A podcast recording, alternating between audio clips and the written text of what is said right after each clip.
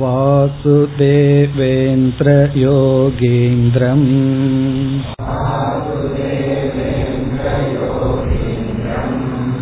நத்வா ஞானப்ரதம் குரும்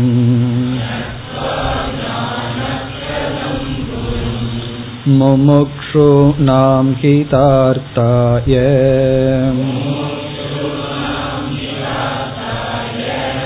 தத்வபோதோபிதீயதே.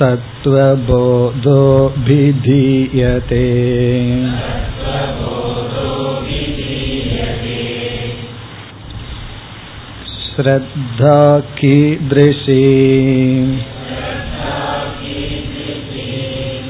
குரு வேதாந்த வாக்யாதிஷு விஸ்வாசஸ்ரத்தா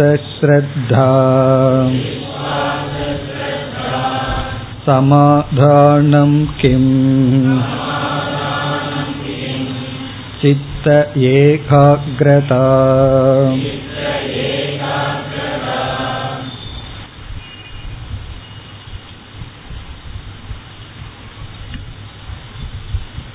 அதிகாரித்துவ விசாரத்தில் விவேக வைராகியத்தை முடித்து சமதமாதி என்கின்ற ஆறு சாதனைகளுக்குள் சமக மனக்கட்டுப்பாடு அல்லது மன ஒழுக்கம், தமக இரண்டாவது இந்திரிய ஒழுக்கம் புலனடக்கம், மூன்றாவது உபரமக நம்முடைய கடமையை ஆற்றுதல் மற்ற செயல்களிலிருந்து விலகி இருத்தல், நான்காவது திதிக்ஷா பொறுமையுடன் இருந்து பழகுதல், ஐந்தாவது ஸ்ரத்தா. சென்ற வகுப்பில் ஸ்ரத்தையை பற்றிய விசாரத்தை நாம் நிறைவு செய்தோம். ஸ்ரத்தையினுடைய லட்சணம் குரு வேதாந்த வாக்கியாதிஷு விஸ்வாசக, குருவினுடைய வாக்கியத்திலும் வேதாந்தத்திலிடத்திலும் இருக்கின்ற நம்பிக்கை. இந்த ஸ்ரத்தை என்பது ஞானத்துக்கு முன் கண்டிப்பாக இருக்க வேண்டிய நியமம். ஞானம் வந்ததற்கு பிறகு இந்த ஸ்ரத்தையே ஞானமாக மாறி விடுகின்றது. இந்த ஸ்ரத்தையினால் ஞானத்தை வாங்குகின்ற மனதை நாம் அடைகின்றோம். சமம் முதலிய சாதனைகள்னால ஆரோக்கியமான நல்ல மனம், திதிக்ஷையினால சக்தியுடைய மனம், ஸ்ரத்தையினால பாத்திரதா என்று பார்த்தோம். ஞானத்துக்கு தகுந்த மனதை அடைகின்றோம். இந்த ஸ்ரத்தையை எப்படி வளர்த்தி கொள்ள வேண்டும்ங்கிற உபாயத்தையும் பார்த்தோம். குரு வேதாந்த வாக்கியத்தை ஈஸ்வரனிடமிருந்து வருவதாக பார்க்க வேண்டும்.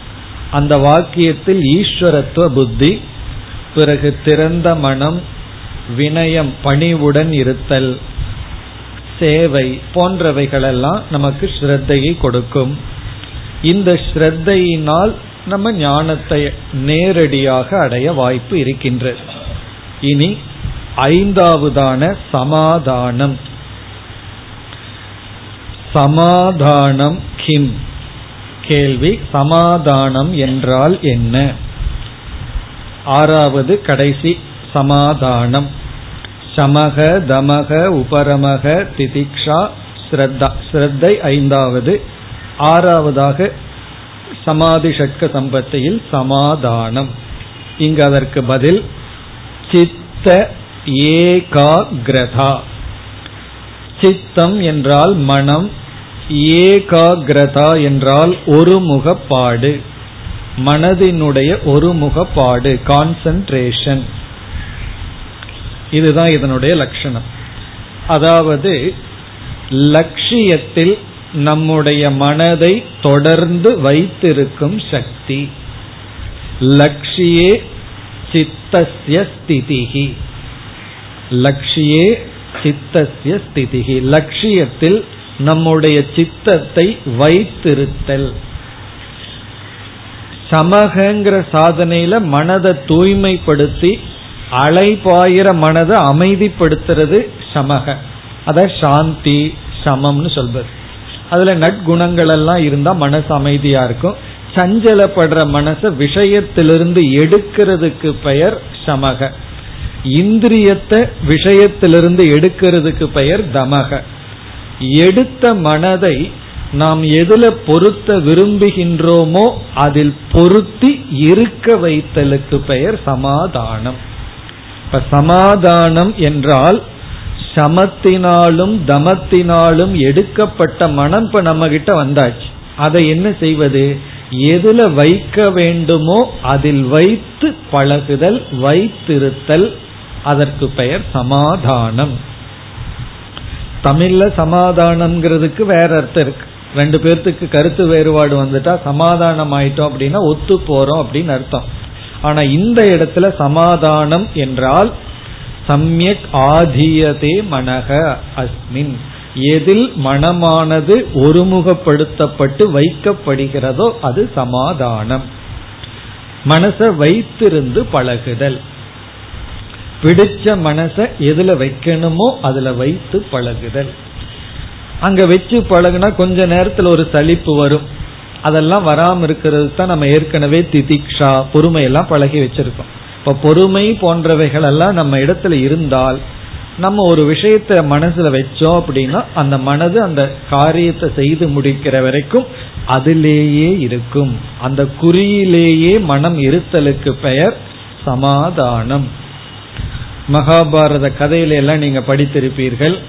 துரோணர் வந்து அர்ஜுனனிடம் ஏதோ ஒரு பறவையனுடைய மூக்கு நுனிய வந்து குறி பார்த்து அம்பு எய்த சொல்லும் பொழுது அர்ஜுனனிடம் கேட்டார், அவனுக்கு என்ன தெரியுதுன்னு. வேற எதுவுமே அவனுக்கு தெரியவில்லை, அந்த லட்சியம் மட்டும்தான் தெரிஞ்சு.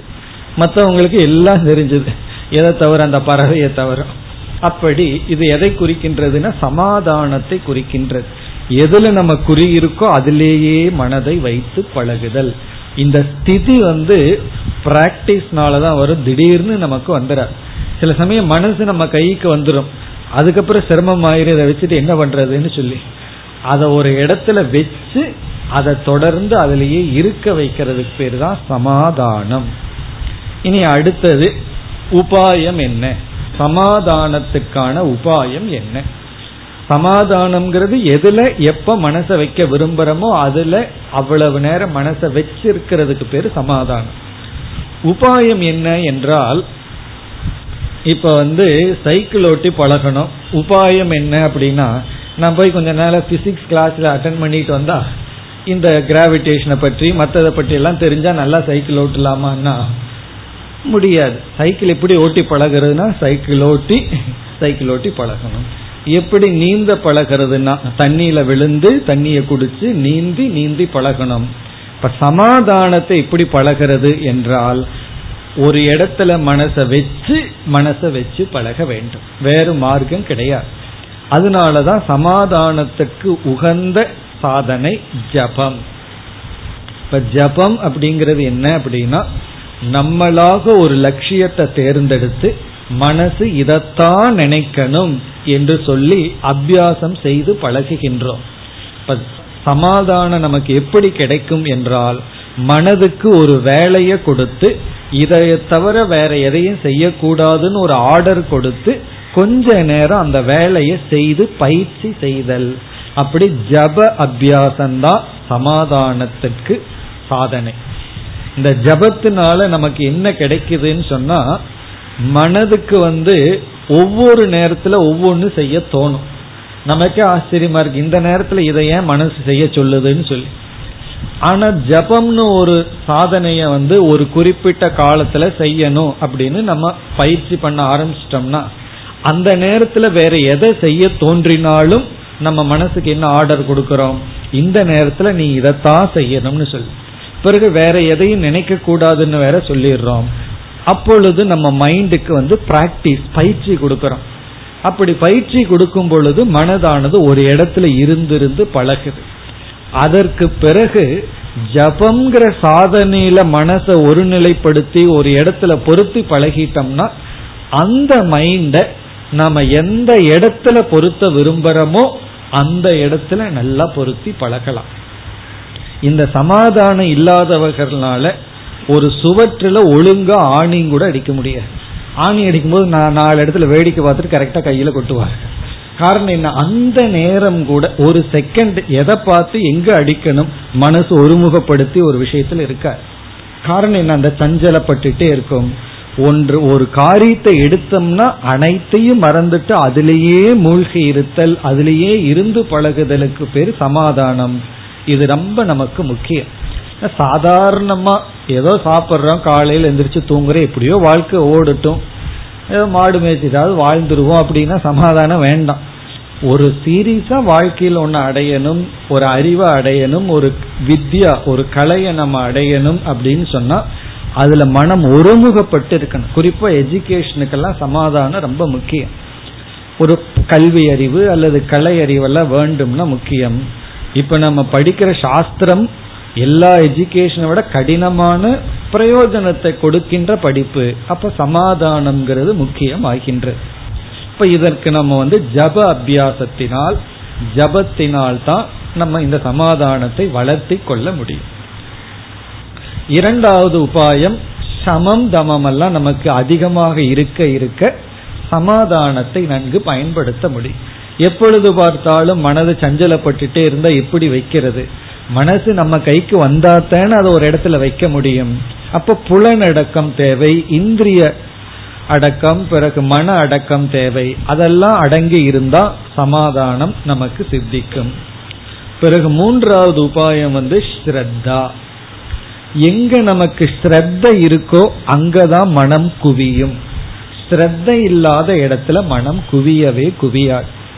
ஒருவருக்கு வந்து கஷ்டப்பட்டுட்டு இருக்காருன்னு பார்த்து நம்ம ஒரு அட்வைஸ் கொடுக்க போறோம், நம்ம வார்த்தையில அவருக்கு ஸ்ரத்த இல்லை அப்படின்னா பத்து செகண்ட் நம்ம பேசுறாலும் கூட அது அவர் காதுல போகாது, கண்டிப்பா கேட்க மாட்டார். மனசை ஒருமுகப்படுத்தி இவர் என்னதான் சொல்றார் அப்படின்னு கேட்கவே மாட்டார். அதனாலதான் பார்த்தீங்கன்னா நம்ம வீட்டுல பல சமயங்கள் என்ன சண்டை வரும் தெரியுமோ, நான் சொல்றத கேளு சொல்றத கேளுன்னு சொல்லிட்டு இருப்பாங்க. அவங்க வந்து நான் கேட்க மாட்டேன் கேட்க மாட்டேன்னு சண்டை போட்டுட்டு இருப்பாங்க. சரி என்னதான் சொல்றாங்கன்னு கேட்கலாம் அல்லவான்னா கேட்க அவங்க தயாராக.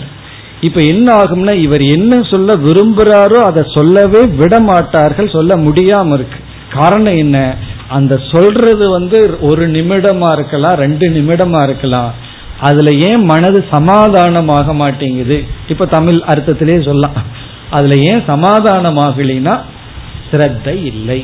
அவர் சொல்ற வாக்கியத்துல கொஞ்சம் கூட ஸ்ரத்தை இல்லைன்னா, ஒருவர் பெரியவங்க சிறியவர்களுக்கு அட்வைஸ் பண்ண போனா நீங்க என்ன சொல்ல வர்றீங்களோ அது ஒத்து வராதுன்னு ஏற்கனவே முடிவு பண்ணி வச்சுட்டா எப்படி கேட்க முடியும். எங்க ஸ்ரத்தை இருக்கோ அங்கு நம்ம எரியாமல் மனம் குவிந்து விடும். எங்கு ஸ்ரத்தை இல்லையோ அங்க மனதை குவிக்கவே முடியாது. ஆகவே ஸ்ரத்தையும் சமாதானத்திற்கு மிக முக்கியமான உபாயம். இப்ப ஜப அபியா அபியாசம், பிறகு சமம் தமம் முதலிய சாதனைகள், பிறகு ஸ்ரத்தா. அதனாலதான் கடைசியா இங்க எழுதப்பட்டுள்ளது, இதெல்லாம் இருந்தா நமக்கு சமாதானம் கிடைக்கும். இதெல்லாம் இருந்துட்டா மட்டும் கிடைக்காது. சில பேர்த்துக்கு நல்ல ஸ்ரத்தை இருக்கும், மனசு ஓரளவுக்கு நல்லதாத்தான் தூய்மையாத்தான் இருக்கும், ஆனா ஒரு வேலையை தொடர்ந்து பத்து நிமிஷம் சேர்ந்து செய்ய முடியாது. காரணம் என்னன்னா பயிற்சி இல்லை. அப்ப இவைகளெல்லாம் இருந்தும் சமாதானத்துக்கு எக்ஸ்ட்ரா பிராக்டிஸ் தேவைப்படுகின்றது.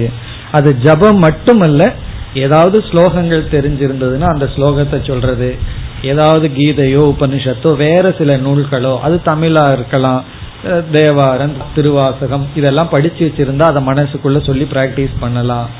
அல்லது இந்த லலிதா சகஸ்ரநாமம் இதெல்லாம் சொல்றோம் அல்லவா, இதெல்லாம் நமக்கு நல்ல சமாதானத்தை கொடுக்கும். இந்த ஆயிரம் நாமத்தை பகவான் நாமத்தை சொல்லும் பொழுது நன்கு சமாதானத்தை கொடுக்கும். ஆனா என்ன செய்து விடுகிறார்கள்னா கொஞ்ச நாள்ல ஒரு பிராக்டிஸ் ஆயிருது, வாய் வாட்டுக்கு சொல்லிட்டு இருக்கும், மனசு வாட்டுக்கு எங்கேயோ போயிட்டு இருக்கும். இப்படி ஒரு டெக்னிக்கெல்லாம் நம்ம பழகி வச்சுட்டோம். அதனால எவ்வளவு வருஷம், ஒருவர் சொன்னார் நான் இருபது வருஷமா விஷ்ணு சகஸ்ரநாமம் சொல்லிட்டு இருக்கேன் டெய்லி, ஆனா மனசுல வந்து அமைதியே இல்லையேன்னா, சொல்றது வாய், இவர் மனசுல சொல்லியிருந்தாருன்னா அமைதி கிடைச்சிருக்கும். அந்த நிலை வரக்கூடாது. அப்படி நமக்குள்ள அந்த ஸ்பிளிட் பர்சனாலிட்டி வந்துடக்கூடாது. இதனாலதான் சில பேர் எல்லாம் ஜபத்தை எல்லாம் கண்டனம் செய்கிறார்கள். ஜபம் செஞ்சு அது மெக்கானிக்கலா போயிடும், செய்ய வேண்டாம்னு சொல்கிறார்கள். ஏன்னா ஒரு மெஷின் மாதிரி சில பேர் செய்ய ஆரம்பித்து விடுகிறார்கள். இவர் வாட்டுக்கு ஆரம்பிச்சிருவார், சகசரநாமத்தை, ஆனா மைண்ட் வேற எங்காவது போயிட்டு இருக்கும். அப்படி இல்லாமல் செய்ய வேண்டும். வாய் சொல்லும் பொழுது மனது அதுலேயே இருந்து அப்படி அபியாசம் செய்ய வேண்டும்.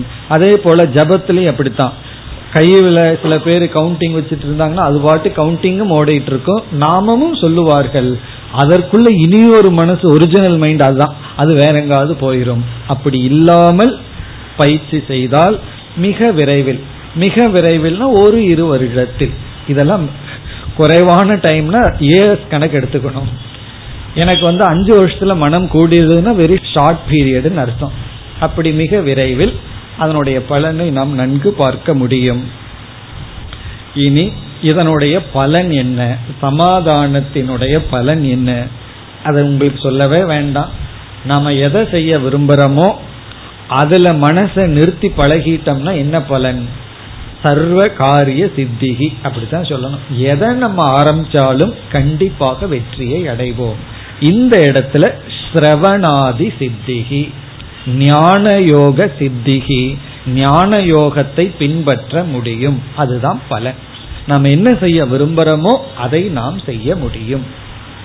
பிறகு மனோபலம், மனதிற்கு ஒரு பலம் வரும், தைரியம் நமக்கு கிடைக்கும்.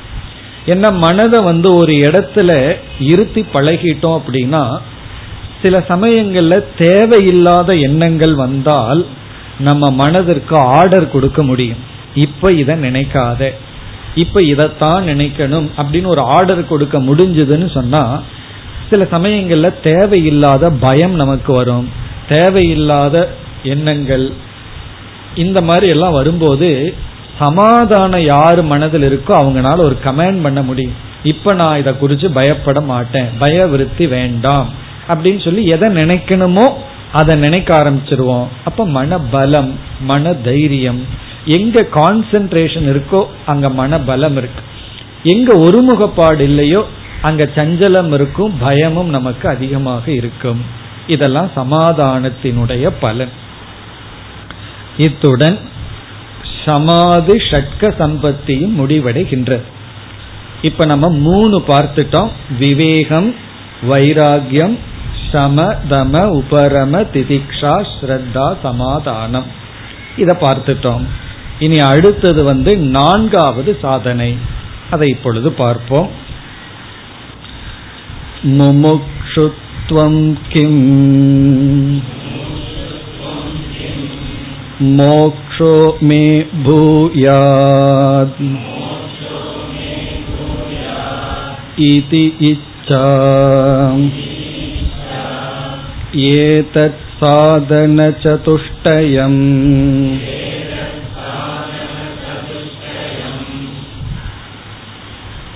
நான்காவதான சாதனை, நம்மிடம் இருக்க வேண்டிய குணம் முமுக்ஷுத்துவம். முமுக்ஷுத்துவம், இங்க கேள்வி முமுக்ஷுத்துவம் கிம், முமுக்ஷுத்துவம் என்றால் என்ன? பதில் கடைசி சொல் இச்சா. முமுக்ஷுத்துவம்னா ஆசை, இச்சா என்ன ஆசை, என்ன வேண்டும் என்கின்ற ஆசை. மோக்ஷக மே பூயாத், மோக்ஷமானது மே, மே அப்படின்னா எனக்கு, பூயாத் வேண்டும், மோக்ஷத்தை நான் அடைய வேண்டும், எனக்கு மோக்ஷம் வேண்டும். இதி என்கின்ற இச்சா, நான் மோக்ஷத்தை அடைய வேண்டும் என்கின்ற ஆசை, ஆர்வம். மோக்தும் இச்சா முமுக்ஷா, மோக்தும்னா மோக்ஷத்தை அடைய வேண்டும் என்கின்ற ஆசை, ஆர்வம், விருப்பம். இதுதான் முமுக்ஷுத்துவம். இது வந்து ஒரு குணமாக சொல்லப்பட்டுள்ளது, ஆசை.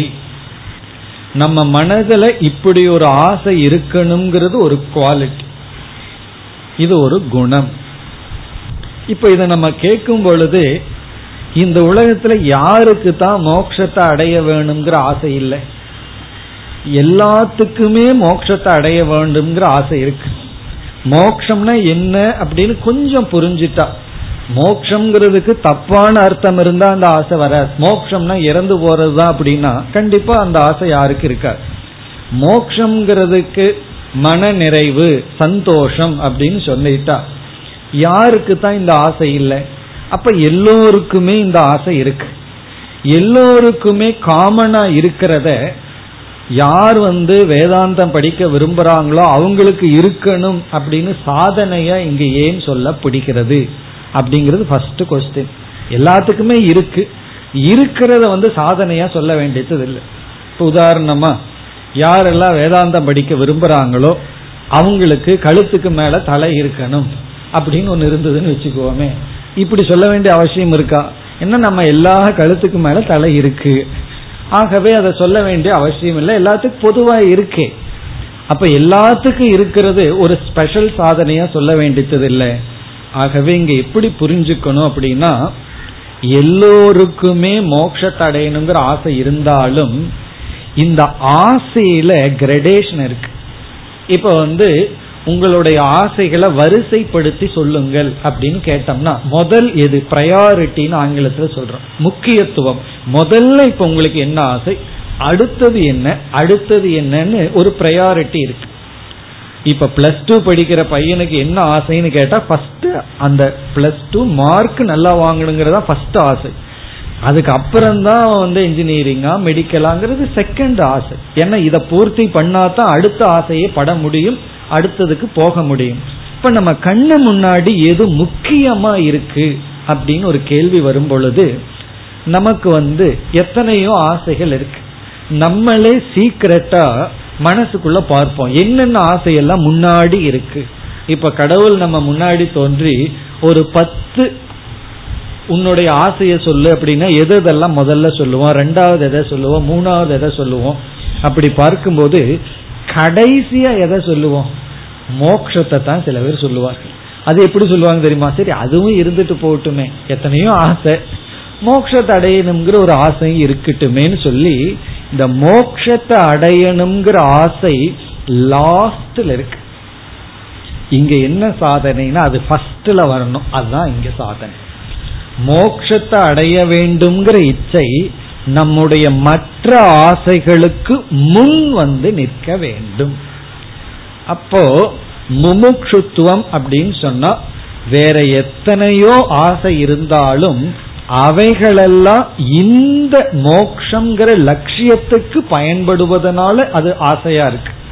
இந்த மோட்சங்கிற லட்சியத்துக்கு அது பயன்படலினா அது எனக்கு வேண்டாம் என்று மோட்சத்தை அடைய வேண்டும் என்கின்ற ஆசை முதலாக இருந்தால் அதற்கு பெயர் முமுட்சுத்துவம். முதலாக இருக்கிறதுனா என்னன்னா அந்த ஆசை வந்து தீவிரமாக இருக்க வேண்டும். ஆகவே நம்ம என்ன டிரான்ஸ்லேஷன் சொல்லலாம்னா தீவிர இச்சா. வெறும் இச்சைன்னு சொல்ல போதாது, ஏன்னா எல்லாத்துக்கும் ஆசை இருக்கு. தீவிரமான இச்சை, மந்த இச்சை அல்ல. எல்லாத்துக்கும் ஆசை இருக்கு, ஆனா அந்த ஆசையெல்லாம் மந்தமா இருக்கு, கொஞ்சமா இருக்கு. இது தீவிரமான இச்சை. இதத்தான் சாஸ்திரத்துல எப்படி உதாரணம் சொல்லுவார்கள்னு சொன்னா, தீவிர இச்சைக்கு கொடுக்கற எக்ஸாம்பிள் வந்து ஒருவருக்கு முடி ரொம்ப இருக்குன்னு வச்சுக்குவோமே, அவர் தலையில தீ பத்திடுது, அவர் வந்து தண்ணிய நோக்கி ஓடிக்கொண்டு இருக்கின்றார். எவ்வளவு தீவிரமா ஓடுவாரோ அவ்வளவு தீவிரமா நம்ம வேதாந்தத்தை நோக்கி ஓடணுமா? இதுதான் எக்ஸாம்பிள். தலையில தீப்பத்தினவன் எப்படி தண்ணீர் வந்து அவனுக்கு எவ்வளவு வேகமா வேணுமோ அந்த நேரத்தில் அவன் ராகு காலம் பார்ப்பானா அல்லது யமகண்டம் பார்ப்பானா? யமகண்டம் பார்த்தா யமலோகத்துக்கு போயிடுவான். அப்போ அவனுக்கு வேற எதுவுமே குறுக்க இருக்காது, அவனுக்கு தண்ணீர் ஒன்று தான் வேண்டும். அப்படி வந்து நமக்குள்ள வேர்க்க வரணுமா, எனக்கு இந்த ஞானத்தை அடைஞ்சுதான் தீருவேன், நான் மோட்சத்தை அடைந்துதான் தீருவேன்னு சொல்லி அவ்வளவு தூரம் இச்சையானது வளர்ந்திருக்க வேண்டும். அந்த வளர்ந்த இச்சைக்குத்தான் முமுட்சுத்துவம் என்று பெயர். இந்த முமுட்சுத்துவம் வந்து தீவிர தன்மையை அடைய வேண்டும். ஆக்சுவலி முமுட்சுத்துவம் சொன்னாவே தீவிரம்னு புரிஞ்சுக்கணும். ஆசை தீவிர தன்மையை அடைந்தால் அது முமுட்சுத்துவம். இதுதான் இங்கு சாதனையாக சொல்லப்பட்டுள்ளது. இப்ப இதிலிருந்து என்ன தெரிகிறதுனா, நம்மிடத்துல ஏற்கனவே மோட்சத்தை அடையணுங்கிற ஆசை இச்சை இருக்கு. அந்த இச்சை மனசை வளர்க்கப்பட வேண்டும், வளர்ந்து முமுட்சுவாக மாற வேண்டும். அப்போ அது சாதனையாகிறது. இப்போ அடுத்த கேள்வி உடனே என்ன வரும்? உபாயம் என்ன? இந்த இச்சையை எப்படி நாம் வளர்த்திக்கிறது? அதற்கு அடுத்த கேள்வி, இந்த இச்சையினால எப்படி பலன், முமுட்சுத்துவத்தினுடைய பலன் என்ன, உபாயம் என்னங்கிறது உடனே நமக்கு வர்ற கேள்வி. ஆனால் முமுட்சுத்துவம் என்று இங்கு சொல்லும் பொழுது இதனுடைய லட்சணம் மோக்ஷம் என்கின்ற லட்சியம் எனக்கு முதலாக இருக்க வேண்டும். அதனாலதான் இச்சா சக்தி அப்படின்னு நம்ம சொல்றோம். கிரியா சக்தினா செயல்படுற திறன், ஞான சக்தினா புரிஞ்சுக்கிற திறன், இச்சா சக்தினா ஆசைப்படுற சக்தி. அதுக்கும் கூட சக்தி தேவை, விவேகம் தேவை. இல்லை அப்படின்னா இச்சைப்பட முடியாது. ஒருவருடைய ஆசை என்னன்னு கேட்டோம் அப்படின்னா ஒவ்வொருத்தருக்கும் ஒவ்வொரு ஆசை சொல்வார். சில பேருடைய ஆசையை கேட்டால் ரொம்ப தமாசா இருக்கு, இதெல்லாம் ஆசையா இருக்கா அப்படின்னு சொல்லி. காரணம் என்னன்னா அவர்களுடைய மனதில் அவ்வளவு வளர்ச்சி தான் அடைஞ்சிருக்கு. மோட்சத்தை அடைய வேண்டும்ங்கிற ஆசை அளவு நம்முடைய ஆசையினுடைய தரம் வளர்ந்திருக்க வேண்டும். இதை கேட்ட உடனே ஆசையருமின் ஆசையருமின் ஈசனோட ஆயினும் ஆசையருமின் எல்லாம் படிச்சிருக்கிறோமே. அப்போ ஆசையை விடுறதுக்கு தானே நம்ம வர்றோம். இங்க ஆசையை வளர்க்கணும்னு சொல்கிறீர்களேன்னா மோட்சத்துல ஆசை இஸ் ஈக்குவல் டு மற்ற ஆசைகளை விட வேண்டும் என்கின்ற ஆசை. பற்றுகன்னு சொல்லி எதைக்குன்னா பற்றற்றான் பற்றுனை பற்றுக பற்று விடற்குன்னு சொன்னார். ஆசையை விட வேண்டும்னு சொல்ல வர்ற வள்ளுவர் ஆரம்பமே பற்றுகன்னு சொன்னார். நீ பற்றிக்கொள், ஆசைப்படுனா யாருன்னா ஈஸ்வரன் மீது ஆசைப்படு, அப்பொழுதுதான் ஆசைகளை விட முடியும்னு சொன்னார். இந்த ஈசனோடு ஆயினும் ஆசை அருமின்கிறது அது வேதாந்தத்தினுடைய முடிவு நிலை. அங்க வந்து அந்த ஈசன் உன்னிடமிருந்து வேறல்லன்னு சொல்லி உன்னை வேறா பார்க்காம அந்த ஈஸ்வரனே நீயின்னு புரிஞ்சிட்டு ஆசையை விடுன்னு அப்படி பொருள் எடுத்துக்கணும். அதையெல்லாம் இங்க கொண்டு வரக்கூடாது. சில சமயங்கள்ல சில இதை படிச்சு வச்சுட்டோம்னா கரெக்டா ராங் பிளேஸ்ல அந்த கொட்டேஷன் வந்து உட்காரும், உட்கார்ந்து நம்ம தொந்தரவு பண்ணும். அதனாலதான் அதை நான் சொன்னேன், அது இங்க வேண்டாம். இங்க வந்து ஈசனை பற்றுகின்ற ஆசை, அந்த இங்க முமுட்சுத்துவம்ங்கிறது வள்ளுவருடைய பற்றுக பற்றற்றான் பற்றினை அப்பற்றினை பற்றுக பற்று விடற்கு அந்த குரல் தான் பொருந்தும். இது வந்து லட்சணம். நம்முடைய ஆசையில எவ்வளவோ லிஸ்ட் இருக்கு, அதுல முதல்ல வந்து நிக்க வேண்டியது வந்து முமுட்சுத்துவம். அப்படி நின்றுடுதுன்னா என்ன ஆகும் தெரியுமோ, மற்ற ஆசைகள் எல்லாம் இந்த முமுட்சுத்துவத்துக்கு தகுந்த மாதிரி ரீ அரேஞ்ச் ஆயிரும். என்னைக்குமே எந்த ஆசை வந்து முன்னாடி நிக்கிதோ நம்ம எரியாம அந்த ஆசையை ஃபுல்ஃபில் பண்றதுக்கு நம்ம எரியாம மாத்திக்குவோம், மற்றதெல்லாம் மாறிடுவோம். அந்த ஆசை இல்லை அப்படின்னா மற்றதெல்லாம் மாறாது. அப்படி மற்ற நம்மளுடைய அனைத்து ஆசைகளுமே அப்படியே ரீ அரேஞ்ச் ஆகி மாறிக்கும் இந்த முமுட்சுத்துவம்ங்கிறது முன்னாடி வந்து நின்றால். இப்ப சிலருக்கு வந்து பாடகர்களுக்கெல்லாம் நல்லா பாட விரும்புபவர்களெல்லாம் பாட்டுல இசையில நான் முன்னுக்கு வரணுங்கிற ஆசை முன்னாடி இருந்ததுன்னு வச்சுக்கோமே. இப்ப அவங்களுடைய லட்சியம் என்ன ஆயிடுது, நான் வந்து நன்கு பாடி அதுல வந்து மேல்நிலைக்கு வரணும்னு ஆயாச்சு. பிறகு மற்ற அவர்களுடைய ஆசையெல்லாம் பாருங்க, எல்லாமே மாறிடும். அவர்களுக்கு எவ்வளவுதான் ஐஸ்கிரீம் சாப்பிடணும்னு ஆசையா இருந்தாலும் அதை தியாகம் செய்வார்கள். பிறகு இந்த குரலுக்கு தன்னுடைய டோனுக்கு எந்த விதத்துல பாதிப்பு வராம இருக்கிறதுக்கு என்னென்ன பண்ணணுமோ அந்த ஆசைகள் எல்லாம் புதுசா வந்துடும். அதெல்லாம் அந்த முக்கிய ஆசைக்கு துணை புரிகிற மாதிரி வந்துடும். அதே போல ஸ்போர்ட்ஸ்ல வரணும், வேற ஏதாவது ஒன்று அச்சீவ் பண்ணணுங்கிறது முன்னாடி வந்து நின்றுட்டா நம்ம எரியாம பின்னாடி இருக்கிற ஆசைகள் எல்லாம் இயற்கையா மாறிடும். அப்ப முமுட்சுத்துவம் வந்து விட்டால் மீதி எல்லாம் நம்ம சொல்லாமையே நம்ம எரியாம வந்து விடும். இது வந்து முமுட்சுத்துவத்தினுடைய லட்சணம். இனி அடுத்தது உபாயம் என்ன, ஆசையை வளர்த்தி கொள்ள என்ன செய்வது? கொஞ்சம் தீ இருக்கு, அதை வளர்த்தி கொள்ள என்ன செய்வோம் அப்படின்னா கொஞ்சம் அப்படியே ஊதணும், ஓவரா ஊதிடக்கூடாது, அது போயிடும். ஏன்னா அது கொஞ்சமா தான் இருக்கும், அது அப்படியே ஊதி ஊதி வளர்த்துறோம். பிறகு அதற்கு அப்படியே பக்கத்துல ஃபியூவல் ஏதாவது மரக்கட்டையோ அல்லது நல்லா எரியறத நம்ம போட்டு போட்டு வளர்த்துறது போல நமக்குள்ள ஆசை கண்டிப்பாக இருக்கின்றது. அந்த ஆசையை எப்படி அப்படியே முன்னுக்கு கொண்டு வருவது? முதல் உபாயம் வந்து விவேகம், அறிவுதான் முதல் உபாயம். இந்த விவேகத்துலதான் நம்முடைய ஆசையினுடைய பிரையாரிட்டி எல்லாம் மாறும். நமக்கு தெரியாம நடக்கிற விஷயம். இந்த விவேகம் வந்து அஸ்திவாரத்தை போல, கட்டடம் தான் முன்னாடி தெரியுது, அஸ்திவாரம் தெரியறது இல்லை, ஆனா அதனாலதான் கட்டடம் நிக்குது. அப்படி நம்முடைய இச்சைக்கும் ஞானத்துக்கும் சம்பந்தம் இருக்கு. நம்முடைய ஞானத்துக்கு தகுந்த மாதிரி நம்ம எரியாமல் இச்சை மாறிக்கொண்டு இருக்கின்றது. ஞானம் வந்ததுன்னா அது வந்து இச்சை, நம்முடைய ஆசையை அப்படியே மாற்றி அமைக்கும். ஒருவர் வீட்டுக்கு போறோம், காஃபி கொடுக்கின்றார்கள், அதை பார்த்த உடனே வாசனையை பார்த்துடனே குடிக்கணும்னு கையெடுக்க போறோம். உடனே ஒரு பையன் சொல்றான், இப்பதான் இதுக்குள்ள ஒரு பாச்சை விழுந்ததுன்னு சொல்றான். உடனே என்ன ஆச்சுன்னா ஒரு ஞானம் வந்தாச்சு. உடனே இச்சையில மாற்றம். முன்ன வந்து இந்த காஃபிய நான் குடிக்கணுங்கிற இச்சை, இப்ப அந்த காஃபிக்குள்ள என்ன இருக்கு அப்படிங்கிற ஒரு ஞானம் வந்தாச்சு. ஈவன் சைனாக்காரனும் கூட குடிக்க மாட்டான்னு நினைக்கிறேன், அதுக்குள்ள பாய்ச்ச விழுந்துடுதுன்னு சொன்னான். காரணம் என்ன அப்படின்னா, அது மிக அருவருக்கத்தக்க ஒரு பிராணி, ஒரு வந்து பூச்சி. அப்ப உடனே என்ன ஆயிடுதுன்னா அது மேல வைராகியம், வேண்டாங்கிற பாவனை வருகின்றது. அப்படி நமக்கு அறிவு வந்தவுடன் இந்த அறிவு நம்முடைய இச்சையை சற்று மாற்றி கொடுக்கும். இங்க எதை பற்றிய அறிவு என்றால் நித்திய அனித்திய விவேகம். நம்ம முதல்ல விவேகம்னு பார்த்தோமே அந்த ஞானம், நித்தியா நித்திய வஸ்து விவேகம். இது நிலையானது, இது நிலையற்றதுங்கிற அறிவு நமக்கு வர வர இந்த நிலையற்றதுல வைராகியம்ங்கிற பாவனை நமக்கு வரும். இந்த நிலையானது ஒன்னு அடையணுங்கிற ஆசையும் நமக்கு வரும். இந்த விவேகம்ங்கிறது நம்ம பார்க்கையில வைராகியத்துக்கு விதைன்னு பார்த்தோம். வெறும் விவேகமே வைராகியத்தை கொடுத்துறாது, ஆனா வைராகியத்துக்கு விதைன்னு பார்த்தோம். அதே போல இந்த விவேகம் முமுட்சுத்துவத்திற்கும் விதையாக இருக்கின்றது. கொஞ்சம் வளர்த்தி விடும் இந்த விவேகம், அதுக்கப்புறம் நம்ம வளர்த்தி கொள்ள வேண்டும். இப்ப இந்த முமுட்சுத்துவம்ங்கிறது விவேகத்திலிருந்து வர வேண்டும்.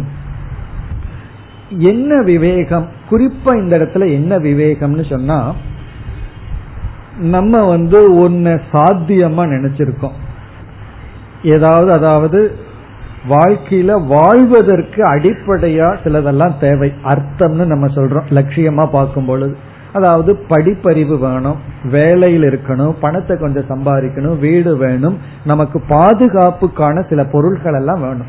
அதெல்லாம் மஸ்ட். அது இல்லாம வந்து வேற எந்த பர்சூட்லயும் போக முடியாது. அதெல்லாம் இல்லாம வேதாந்தத்துக்குள்ள வந்தோம் அப்படின்னா உண்மையிலேயே இதுலயும் வெற்றி அடைய முடியாது. முதல்ல வாழ்க்கைக்கு தேவையான பேசிக் செக்யூரிட்டியை நம்ம அடைஞ்சாகிறது கம்பல்சரி. ஏன்னா அதுவும் சாஸ்திரத்துல சொல்லப்பட்டிருக்கு, ஒரு கடமையா சொல்லப்பட்டிருக்கு. அப்ப மைண்ட் என்ன ஆகும் அப்படின்னா அதுல இருந்து ஃப்ரீ ஆயிரும். இப்ப வாழ்க்கைக்கு தே அடிப்படை தேவைக்கே நம்ம போட்டிட்டு இருந்தோம், போராடிட்டு இருந்தோம்னா பிறகு எப்படி அதற்கு மேல போக முடியும்?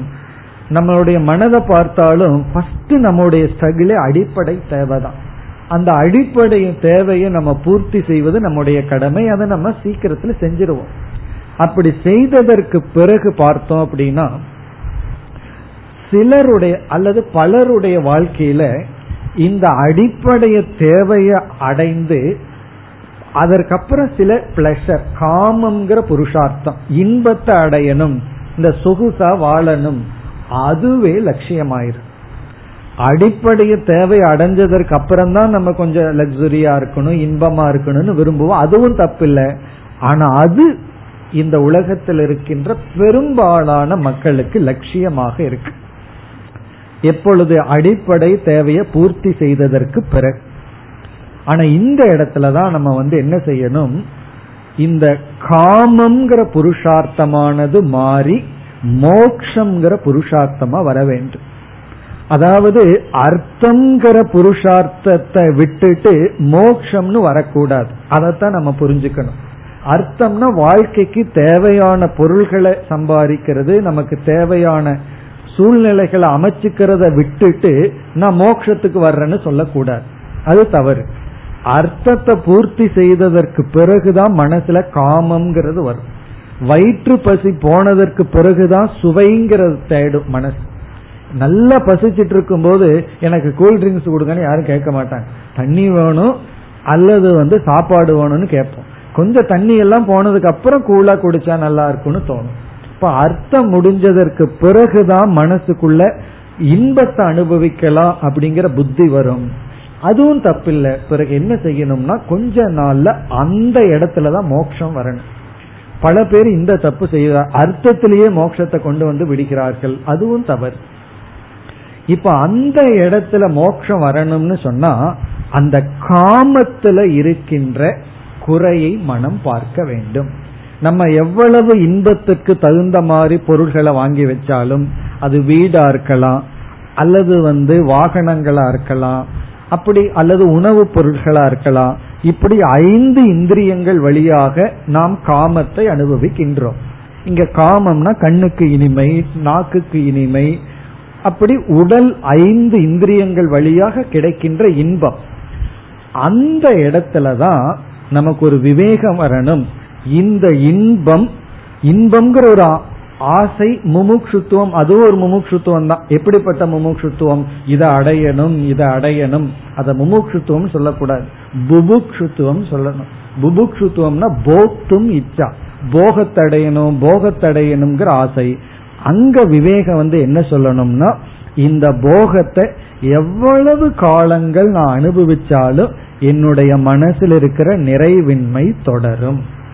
நான் எவ்வளவு இன்பத்துல மூழ்கினாலும் என்ன வந்து இந்த இன்பங்கள் நிறைக்காது. பிறகு என்ன ஆகும்னா, அந்த இன்பத்தை அனுபவிக்கிறோங்கிற ஆசை இருக்கும், இன்பத்தை அனுபவிக்கின்ற உடல் இந்திரியங்கள் பலகீனத்தை அடைந்து விடும். வயசாகுமே தவிர என்னோட மனசில் இருக்கிற ஆசை நீங்காது. அப்ப எதை ஒன்றை நான் அடைஞ்சா என்னுடைய மனசுல நிறைவடையுமோ அதுதான் என்னுடைய லட்சியம் என்று இந்த விவேகம் வர வேண்டும். இது விவேகத்தினுடைய பிரகாரம். நமக்கு அறிவு எப்படி வரணும்னா, கொஞ்ச நாள் இன்பத்தை அனுபவிச்சாலும் தவறு கிடையாது, ஆனா முழுமையான லட்சியமாக மாறிவிடக் கூடாது. ஆனா இந்த உலகத்துல பார்த்தோம் அப்படின்னா எல்லோருக்குமே ஒரு திருப்தி வருவதில்லை. எவ்வளவு கோடி பணம் இருந்தாலும் இனியும் கொஞ்சம் சேர்த்திக்கணும் இனியும் கொஞ்சம் சேர்த்திக்கணும் அப்படின்னு தான் இருக்கு. எவ்வளவு இன்ப பொருள்கள் இருந்தாலும் திருப்தி வர்றதில்லை. அது இந்த காலத்துல முன்ன விட மோசமா இருக்கு. முன்னையாவது வந்து பொருள்கள் வந்து மெதுவாக சொசைட்டிக்குள்ள வரும். ஒரு கார் வந்து புதுசா உற்பத்தி ஆனா அடுத்த நியூ மாடல் வர்றதுக்கு பத்து வருஷம் ஆயிரும். ஆனா இப்படி அல்ல, மூணு மாசத்துல புது புது நியூ மாடல் வந்துட்டே இருக்கு. அது கார் ஆகலாம் அல்லது சிடி பிளேயர் ஆகலாம் அல்லது எதுவாகலாம், new new better model better model மாசத்துக்கு ஒருக்க வந்துட்டே இருக்கு. நம்மளும் இந்த விண்டோ ஷாப்பிங்னு போயிட்டு டெய்லி ஷாப்பிங் வேற பண்ணிட்டு இருக்கோம். அப்ப வந்து முடிவே கிடையாது, ஆசைக்கு முடிவே இல்லை. காரணம் என்ன? நமக்கு ரீப்ளேஸ் பண்ணிட்டே போயிட்டு இருக்கோம். இப்ப நம்ம என்ன முடிவு செய்யணும் அப்படின்னா, இந்த காமம்ங்கிற புருஷார்த்தம் முன்னாடி வந்து நிற்கும் பொழுது அதில் இருக்கிற தோஷத்தை பார்த்து அந்த காமம்ங்கிற புருஷார்த்தம் புருஷார்த்தம் அல்லன்னு சொல்லி மோக்ஷங்கிற புருஷார்த்தம் ரீப்ளேஸ் ஆக வேண்டும். இதுல பலர் வந்து இந்த மோட்சத்தை அவசரப்பட்டு அர்த்தத்திலேயே ரீப்ளேஸ் பண்ணுவாங்க. அர்த்தம்னா இவர்கள் வந்து வாழ்க்கையில சம்பாதிச்சிருக்க மாட்டாங்க, வாழ்க்கைக்கு தேவையான பொருள்களை சேகரித்திருக்க மாட்டார்கள், எனக்கு மோட்சம் வேணும்னு வரக்கூடாது. பிறகு வந்து காமத்துலதான் ரீப்ளேஸ் பண்ணி மோட்சத்திற்கு வர வேண்டும். நம்முடைய கடமைகள் இருக்கு, அதையெல்லாம் முடித்துட்டு வரணும். அடுத்த கேள்வி, கடமைகளை எல்லாம் முடிச்சுட்டு வரணும்னா எழுபது வயசு ஆயிருமே அப்படின்னா அடுத்த கேள்வி வருது. இந்த அர்த்தம் அப்படின்னு சொன்னா நம்மளுடைய பேசிக் டியூட்டி. பிறகு இனி ஒரு சந்தேகம் வரலாம், பகவான் தான் யோகக்ஷேமம் வகாமின்னு சொல்லியிருக்காரு, நீ மோட்சத்துக்குன்னு வந்துட்டீன்னா தேவையான அர்த்தத்தை நானே கொடுக்கறேன்னு சொல்லியிருக்காரு, அப்புறம் எதற்கு நீங்க வந்து அர்த்தத்தை காம்ப்ரமைஸ் பண்ண வேண்டாம்னு சொல்கிறீர்கள்னா அதையும் நம்ம ஏற்றுக்கொள்றோம். அந்த அளவுக்கு தீவிர முமுட்சுத்துவம் இருந்தால் அர்த்தத்தையும் விடலாம். அது விதிவிலக்கு, விதிவிலக்காக ஏற்றுக்கொள்ளப்படுகிறது. Exception does not prove law அப்படின்னு சொல்லுவார். விதிவிலக்க வந்து நம்ம ஒரு நியதியா எடுத்துக்கொள்ள கூடாது. ஏன்னா விதிவிலக்கு வந்து எல்லாத்திலும் இருக்கு. சாஸ்திரம் வேண்டாம், குரு வேண்டாம், மோட்சத்தை அடைய முடியும். அதுக்கு எக்ஸாம்பிள் ரமண மகரிஷியை சொல்லலாம். அவர் ஏதோ ரெண்டு மூணு மகான்கள் கிட்ட ரெண்டு மூணு உபதேசத்தை கேட்டார், அதுவே போதும். யாரோ அவர் வந்து காட்டுல போகும்போது நீதாப்பா அந்த மெய்ப்பொருள்னு சொல்லிட்டார், அது அவருக்கு போதுமானது. உடனே எனக்கு அதுதான் பொருந்தும்னு சொல்ல முடியுமோ? முடிவதில்லை. அப்ப அதெல்லாம் நம்ம விதிவிலக்கா எடுத்துறோம். நம்ம முறையா படிச்சு முறையா பயிற்சி செய்து மனதை அமைதிப்படுத்தி தான் வர முடிகிறது. அதே போல இந்த முமுட்சுத்துவம் எப்பொழுது மோட்சம்தான் முக்கியம்னு வரணும்னு சொன்னா அர்த்தத்துக்கு பிறகு. அர்த்தத்தையும் விட்டுட்டு வரலாம் நமக்கு அந்த அளவுக்கு தீவிரமாக உள்ளே இருந்தால். அது எப்படி வரும்னா பூர்வ ஜென்ம புண்ணியம். பூர்வ ஜென்ம புண்ணியம் இருந்திருந்ததுன்னு சொன்னா நமக்கு வந்து அந்த ஆசை வந்து அதிகமாக நமக்கு இருக்கும். ஆசை குறையுதுன்னு சொன்னா இந்த ஜென்மத்துல நம்ம முயற்சி செய்ய வேண்டும். முக்கியம் வந்து விவேகம். விவேகத்திலிருந்து வரணும். எப்படிப்பட்ட விவேகம்னா காமத்தில் இருக்கின்ற குறை, தர்மார்த்த காம மோட்சம்ங்கிற புருஷார்த்தத்துல காமம்ங்கிற புருஷார்த்தத்துல இருக்கிற குறையை உணர்ந்து அதை நீக்கி மோட்சம்ங்கிறது லட்சியமாக வர வேண்டும். இனி அடுத்தது, நீங்க விவேகம் எப்படி வரணும்னு கேட்க மாட்டீர்கள், ஏன்னா அதனுடைய உபாயத்தை முதல்லயே பார்த்துட்டோம். நித்யா நித்திய வஸ்து விவேகத்தை படிக்கும் பொழுது விவேகத்தை எப்படி வளர்த்திக்கிறதுங்கிற உபாயத்தை பார்த்தாச்சு. அந்த விவேகத்தின் துணையை கொண்டு முமுட்சுத்துவத்தை வளர்த்தணும்னு பார்த்தோம்.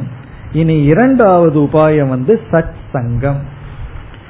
சத் சங்கம் அப்படின்னு சொன்னா நாம எதை ஆசைப்பட்டு எந்த ஆசைய வளர்த்திக்க விரும்புறோமோ அந்த ஆசை ஏற்கனவே யாருகிட்ட வளர்ந்திருக்கின்றதோ அவர்களோடு இணக்கம் வைக்கும் பொழுது அந்த ஆசையானது வளர்கின்றது.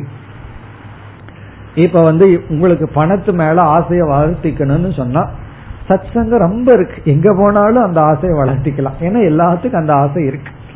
பிறகு எந்த ஆசையை நம்ம வளர்த்திக்கணுமோ அந்த ஆசை யாருகிட்ட வளர்ந்திருக்கிறதோ அவர்களோட போகும் பொழுதுதான் அந்த ஆசை நமக்கு மேலும் மேலும் வளர்கின்றது. அப்ப சத் சங்கம் வந்து ஆசையை வளர்த்தி கொள்ள ஒரு உபாயம். அதனாலதான் முழுமையா சாதன சதுஷ்டய சம்பத்தி நமக்கு இருந்துதான் வேதாந்தத்துக்கு படிக்க வரணுங்கிறது கிடையாது. கொஞ்சம் குறைவாகவே இருக்கலாம், அல்லது லோவர் குறைவுக்கும் குறைவா இருக்கலாம். ஆனா சாஸ்திரம் படிக்க வரும் பொழுது என்ன ஆகுதுன்னா அந்த படிப்பு கொஞ்ச நாள் ஞானத்தை கொடுக்கறதுக்கு பதிலாக இந்த சாதன சதுஷ்டய சம்பத்திய கொடுத்துட்டு இருக்கும். ஏன்னா நம்ம சத் சங்கம் வர்றோம் வந்து ஒரு டிசிப்ளினா வந்து ஒரு மணி நேரம் வேற எதையும் சிந்திக்காம கிளாஸ கேட்கிறோம், சமாதானம் வருது, பிறகு வந்து ஸ்ரத்தை வளரும், அப்படியே சத் சங்கமும் நமக்கு கிடைக்கின்றது. அப்ப என்ன ஆகும்னா முமுட்சுத்துவம், விவேகம், வைராகியம் இவைகளெல்லாம் ஞான யோகத்துல வளர்க்கப்படும். ஞான யோகம் அதற்காக இல்லை, இருந்தாலும் இது நமக்கு வளர்வதற்கு உதவியாக இருக்கும். அப்படி சத் சங்கம், இப்ப விவேகம், சத் சங்கம். பிறகு வந்து அந்த விவேகத்திலேயே நமக்கு போக போக தெரிஞ்சிடும், பலனை பார்க்க பார்க்க அதுவும் அறிவுதான். இந்த மோட்சத்தினுடைய மகிமை தெரிய தெரிய நமக்கு இதுல விருப்பமானது அதிகரித்து கொண்டே இருக்கும். இதுதான் முக்கிய உபாயம். விவேகமும் சத் சங்கமும் தான் உபாயம், வேறு உபாயம் கிடையாது. பிறகு அடுத்தது முமுட்சுத்துவத்தினுடைய பிரயோஜனம் என்ன, என்ன பலன்? ஆசை அதிகமாகிவிட்டால் என்ன பலன் என்றால் முதல் பலன் வந்து காமக கர்ம கேதுகு.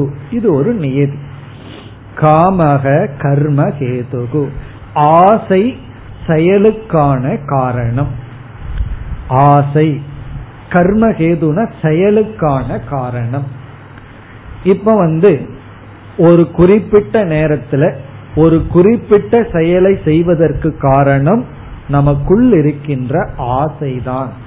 நம்ம மனசுல எத்தனையோ ஆசைகள் இருந்தாலும் ஏன் ஒரு செயலில் நம்ம ஈடுபடுறோம்னா அந்த ஆசை அதிகமாக இருக்கின்றது.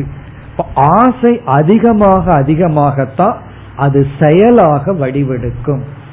சில பேர்த்துக்குள்ள ஆசை உள்ள இருக்கும், அவ்வளவு ஸ்ட்ராங்கா இருக்காது, அதனாலதான் செயலாகவும் வடிவெடுப்பதில்லை. ரொம்ப பேர் சொல்லுவாங்க எனக்கு மோட்சத்தை அடையணும்னு ஆசை இருக்கு அப்படின்னு சொல்லிட்டு விட்டு விடுவார்கள். அதற்கான செயலில் ஏன் ஈடுபடுவதில்லைன்னா ஆசை ஸ்ட்ராங்கா இல்லைன்னு அர்த்தம். இப்ப ஆசை அதிகரிக்க அதிகரிக்க அது செயலில் நம்ம ஈடுபடுத்தும்.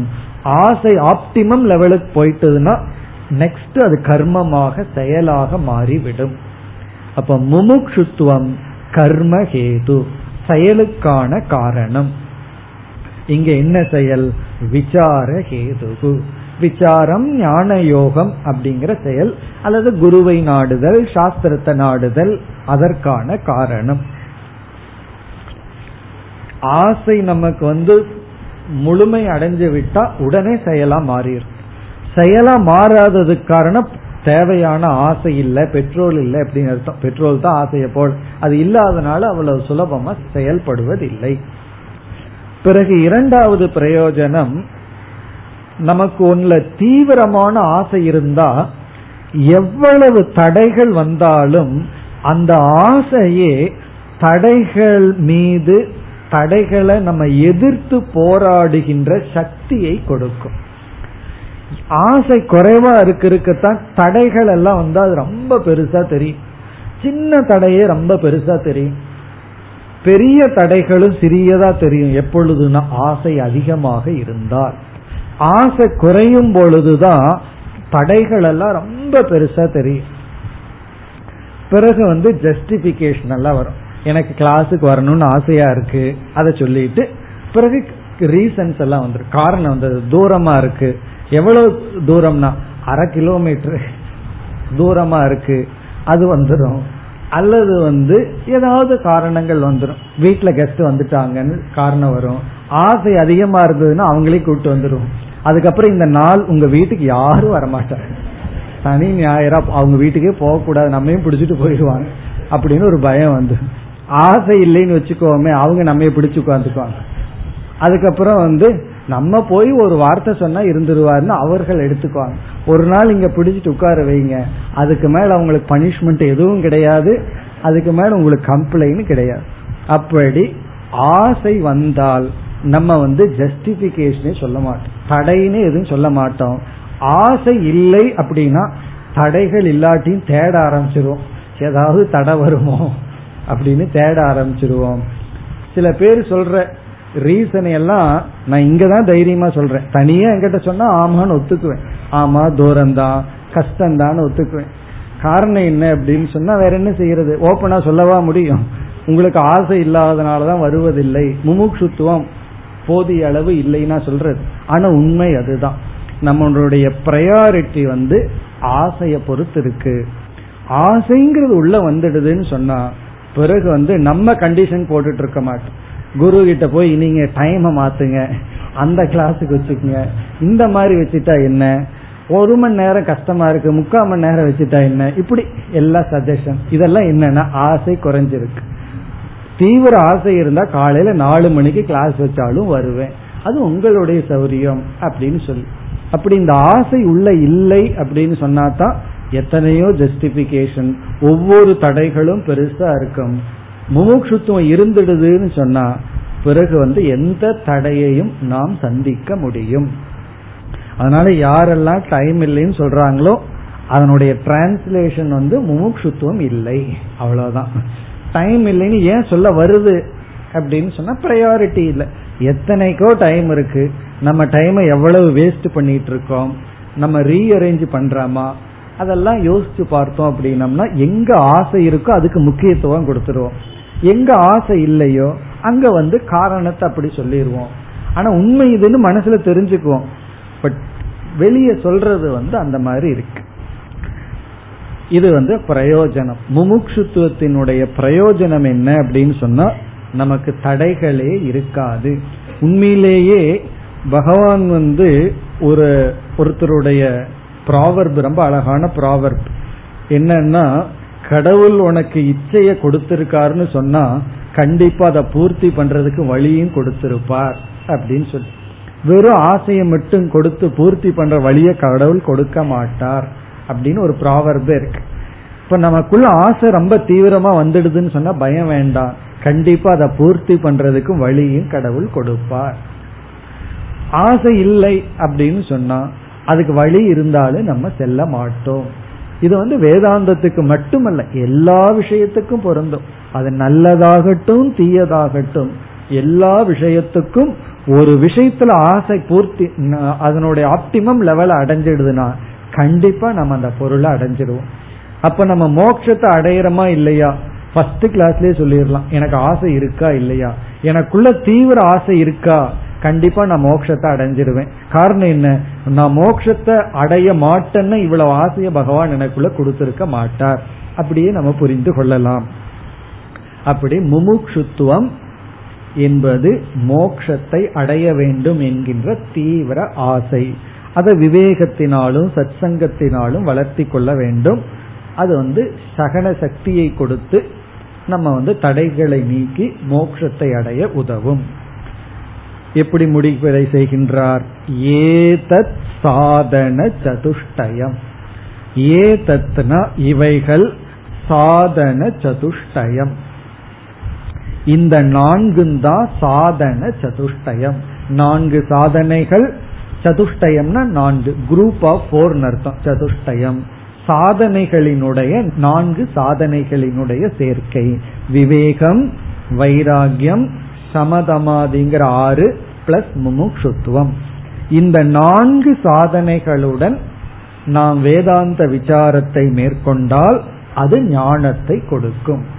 ஒரு கால் இந்த சாதனைகள்ல குறை இருக்கும் பொழுது வேதாந்த விசாரத்தை மேற்கொண்டால் அது ஞானத்தை கொடுக்கிறதுக்கு பதிலாக நமக்கு இந்த சாதனைகளை வளர்த்தி கொண்டே போகும். அதனாலதான் பார்த்தீங்கன்னா சில பேர் பத்து வருஷம் கேட்டதற்கு பிறகு இப்பதான் எனக்கு புரிய ஆரம்பிக்குதுன்னு சொல்லுவார்கள். அதனுடைய அர்த்தம் என்னன்னா, இந்த பத்து வருஷம் அறிவை கொடுக்கிறதுக்கு பதுவா அறிவை அடைகின்ற தகுதியான மனதை கொடுத்து கொண்டு இருக்கின்றது. அப்படி இந்த விசாரம் ஞானத்தை கொடுக்கிறது நேரடி பலன், ஞானத்துக்கான தகுதியை கொடுக்கிறது சைடு எஃபெக்ட். பொதுவா சைடு எஃபெக்ட்னா நம்ம பயந்துக்குவோம். சில சைடு எஃபெக்ட் வந்து நல்ல சைடு எஃபெக்ட். சைடு எஃபெக்ட்னா நெகட்டிவ் கிடையாது, இது அவாந்தர பலன்னு சமஸ்கிருதத்துல சொல்றது. இனி அடுத்த கேள்வி, ஒவ்வொரு சாதனைக்கு உபாயத்தை நம்ம பார்த்துட்டு வந்தோம். மொத்தமா எனக்கு சாதன சதுஷ்டய அடையிறதுக்கு உபாயத்தை சொல்லிருங்களேன் அப்படின்னு அடுத்த கேள்வி வரும். விவேகத்துக்கு என்ன உபாயம், வைராகியத்தை அடையிறதுக்கு என்ன உபாயம், முமுட்சுத்துவத்திற்கு என்ன, பிறகு வந்து சமாதி ஷட்க சம்பத்திக்கு என்ன அப்படின்னு பார்த்தோம். இனி ஒட்டு மொத்தமா சொல்லிட்டா சௌரியமா போயிருமே அப்படின்னா அதுக்கு உபாயம் சாஸ்திரத்துல சொல்லப்பட்டிருக்கு.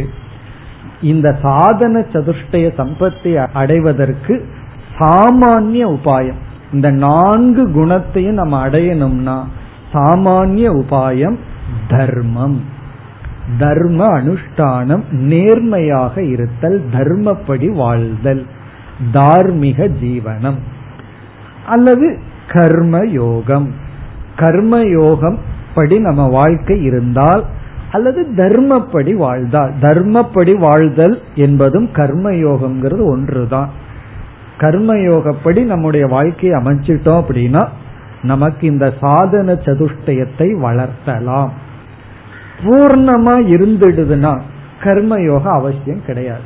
இப்ப கர்மயோகம் யாருக்கு தேவையில்லைன்னா, யாருக்கு தேவையான அளவு சாதன சதுஷ்டய சம்பத்தி இருக்கோ அவர்களுக்கு கர்மயோகம் வேண்டாம்.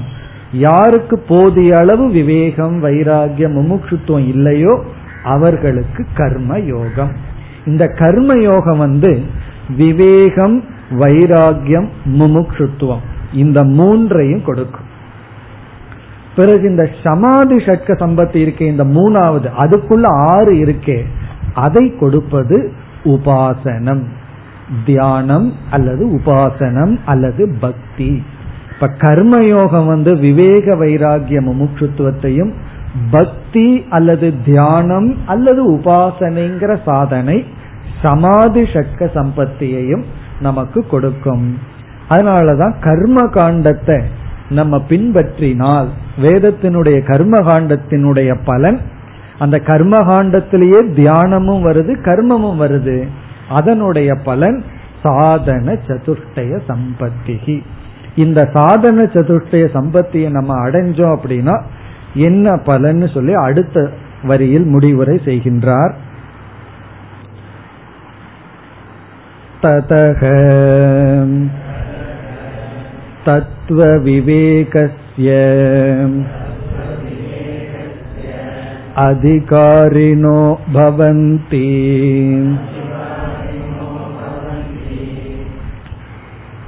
ததக சாதன சதுஷ்டய சம்பத்தியை அடைந்தவர் பிறகு அடைந்தவருக்கு அல்லது அடைந்ததால் தத்துவ விவேகஸ்ய தத்துவ விவேகத்திற்கு அதிகாரினக பவந்தி அதிகாரிகள் தகுதியை அடைந்தவர்கள் ஆகிறார்கள். ததக இந்த சாதன சதுஷ்டய சம்பத்தியை அடைந்தால் அடைந்ததன் பலனாக தத்துவ விவேகத்துக்கு அதிகாரிகள் தகுதியை அடைகிறார்கள். இந்த இடத்துல குரு ஒரு வார்த்தையை பயன்படுத்திட்டார், தத்துவ விவேகத்துக்கு தகுதியை அடைகிறார்கள். உடனே சிஷ்யனுடைய சந்தேகம் அடுத்தது பாத்தீங்கன்னா தத்துவ விவேகம் என்றால் என்ன? இப்ப தத்துவ விவேக கக அப்படிங்கறது அடுத்த கேள்வி. தத்துவ விவேகம்னா என்ன? தத்துவ விவேகத்திற்கு தகுதியை அடைகிறார்கள்னு பார்த்துட்டோம். தத்துவ விவேகம்னா என்ன? இனி நம்ம தத்துவ விவேகத்திற்குள் நுழைய போகின்றோம். இப்ப இதுவரை நம்ம பார்த்தது வந்து தத்துவ விவேகத்திற்கு தகுதி. இந்த தத்துவ போதத்தை அஞ்சு மேஜர் டாபிக்கா பிரிக்கிறோம், ஐந்து பெரிய தலைப்பின் கீழே பிரிக்கிறோம். அதுல ஃபர்ஸ்ட் டாபிக் இத்துடன் முடிவடைகிறது, அதிகாரித்துவ விசாரக. அதான் மேஜர் ஃபர்ஸ்ட் டாபிக். இந்த தத்துவ விவேகத்துக்கு யார் தகுதி என்பது முதல் தலைப்பு. அது இத்துடன் முடிவடைகின்றது. இது ப்ரோஸ் ஆர்டரா இருக்கிறதுனால எங்க ஃபுல் ஸ்டாப் வைக்கிறது எங்க பேராகிராஃப் வைக்கிறதுன்னு தெரியாது. இதோட ஒரு அண்டர்லைன் பண்ணி ஃபர்ஸ்ட் டாபிக் ஓவர். இனி வந்து தத்துவ விவேகத்திற்கு செல்ல வேண்டும். தத்துவ விவேகம்னா என்னங்கிற கேள்வியுடன் செல்ல போகின்றோம். அடுத்த வகுப்பில் ஆரம்பிப்போம். ஓம் பூர்ணமத பூர்ணமிதம் பூர்ணாத் பூர்ணமுதச்யதே பூர்ணஸ்ய பூர்ணமாதாய பூர்ணமேவாவசிஷ்யதே. ஓம் சாந்தி சாந்தி.